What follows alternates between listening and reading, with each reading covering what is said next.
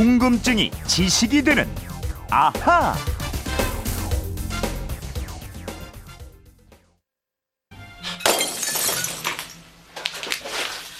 괜찮아? 만지지 마, 다리 줄게. 아, 놔두라니까 다쳐. 아, 거봐. 네, 어떤 장면인지 아시겠나요? 네. 드라마 하얀 거탑에서 주인공 장준혁이 들고 있던 와인병을 떨어뜨려서 병이 깨지는 장면이었습니다. 휴대폰 뒷번호 1828 쓰시는 청취자가 이런 문자 보내주셨습니다. 와인병을 보면 바닥 쪽이 움푹 들어가 있습니다. 소주나 맥주 같은 다른 술병은 그렇지 않은데 왜 유독 와인병만 밑이 쏙 들어갔을까요? 특별한 이유가 있을까요? 이렇게 와인병 디자인에 대한 궁금증 보내주셨습니다. 어떤 궁금증이든 해결해주는 정다희 아나운서와 풀어보겠습니다. 안녕하세요. 네, 안녕하세요. 네. 이게 와인병에 대한 궁금증인데 네. 아, 정다희 아나운서는 어떻게 와인 좋아하시나요? 와인 좋아해요. 아, 저는 좋아하시는군요. 와인 맛을 안 지 좀 얼마 안 됐긴 한데 네네. 이게 은근히 취하잖아요. 은근히 취하죠. 모르게. 음, 네네. 그게 좋더라고요. 어, 무섭네요. 왜 이렇게 무섭게 말을 해요? 너무 입맛 따시면서 말했죠. 새벽부터 왜 이러니까 지금. 죄송합니다.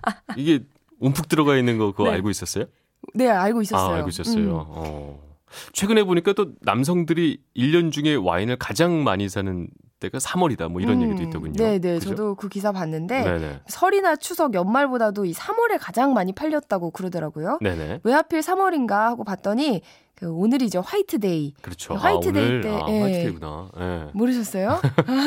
이 화이트데이 때 마시거나 아니면 화이트데이를 기념해서 선물을 하기 위해서 음. 많이 사는 것 같다 이런 분석을 해놨더라고요. 그렇죠. 그 판매 자료 낸 곳이 보니까 백화점이더군요. 네. 어, 그래서 백화점은 그런 보도 자료를 통해서 좀 남성들의 그 소비 를 유도하려는 목적도 있는 것 같고 음. 말이죠.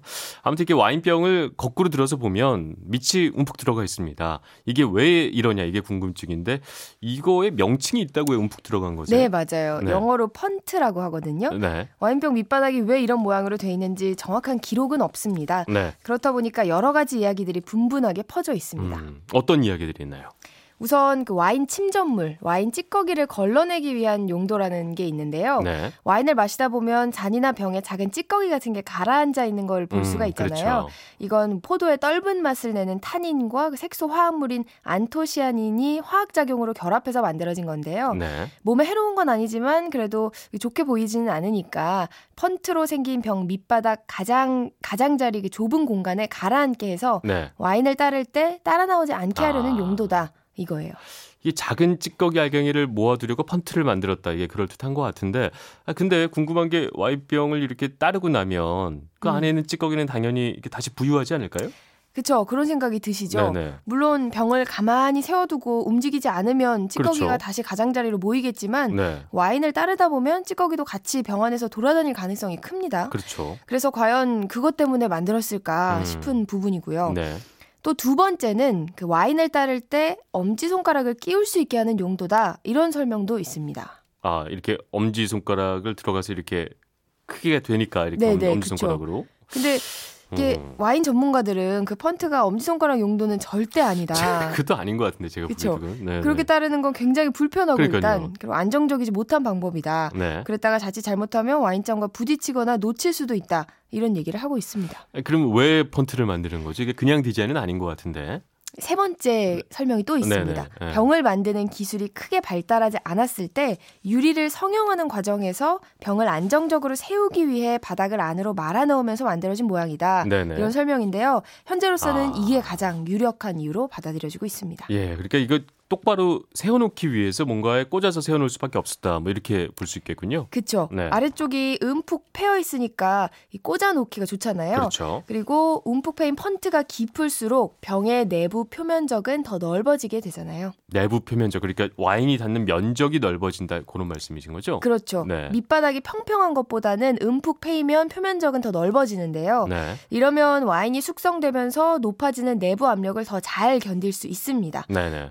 특히 샴페인 같은 술은 내부 압력이 더 세기 때문에 병 두께도 두껍게 만들고 펀트도 음. 더 깊게 만든다고 합니다. 네.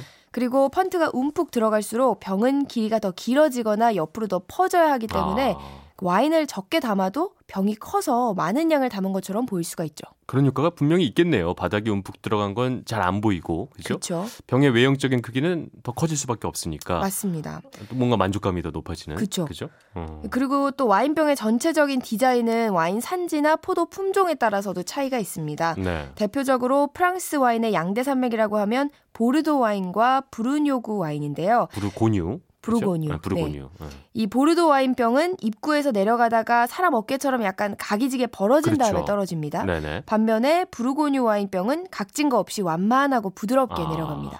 그런 디자인도 이유가 있을 것 같아요. 병을 네. 만드는데. 예. 일단 보르도 와인은 장기간 숙성하는 포도 품종을 사용하고 네. 포도를 두 품종 이상 섞기도 하기 때문에 네. 탄닌 성분에서 찌꺼기가 많이 만들어지는 편입니다. 음. 그래서 와인을 따를 때 침전물이 잔에 들어갈 수 있는데 네. 이걸 좀 줄이기 위해서 어깨처럼 아. 각이 지게 만든 거고요. 네. 반면에 부르고뉴 와인은 단일 품종만을 쓰기 때문에 와인병 디자인도 부드럽게 돼 있다는 아. 겁니다. 자, 그러고 보면 우리가 흔히 접하는 이런 생활 안의 디자인, 이게 잘 모르는 비밀들이 꽤 많이 숨어 있는 것 같아요. 네, 맞아요. 네. 와인병 말고 또 예로 들 수 있는 게 알루미늄으로 만든 음료수 캔이거든요. 네. 알루미늄 캔은 주로 탄산음료나 맥주 같은 발포성 음료를 담잖아요. 네. 밑바닥을 보면 약간 둥그렇게 들어가 있습니다. 그렇죠. 평평하지가 않아요, 이게. 맞아요. 네. 압력을 낮추기 위해서 이렇게 만든 거거든요.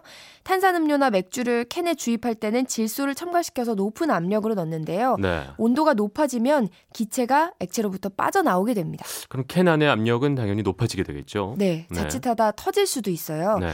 그래서 재질을 강철에 비해서 탄성이 높은 알루미늄을 쓰는 겁니다. 어, 알루미늄은 압력이 어느 정도 견딜 수 있기 때문이고요. 특히 압력을 가장 많이 붙는, 받는 부분이 밑면인데요. 네. 이 밑면을 오목하게 만들어서 압력이 밑면 전체에 골고루 퍼지도록 음, 하는 겁니다. 그래서 탄산음료 밑바닥도 그렇게 들어가 있는 거군요. 네. 네. 그리고 하나 더. 평소 자주 쓰는 종이컵 디자인에도 비밀이 숨어 있는데요. 어, 종이컵에도요. 네. 어. 이 종이컵은 아래가 좁고 위로 갈수록 넓어지는 형태잖아요. 이래야 종이컵을 여러 개 쉽게 포갤 수가 있고요. 그리고 아. 하나씩 빼기도 쉽습니다. 그렇죠. 이게 만약에 모양이 반대거나 위아래가 똑같으면 포개기가 쉽지 않죠. 그렇죠. 네네.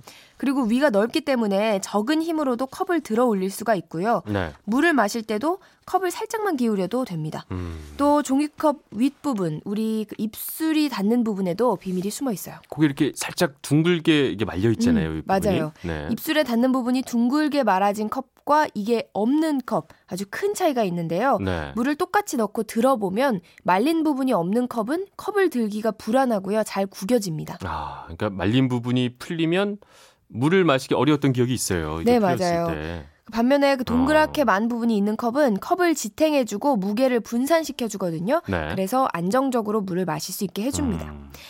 자, 그리고 오늘의 앗 이런 것까지는요.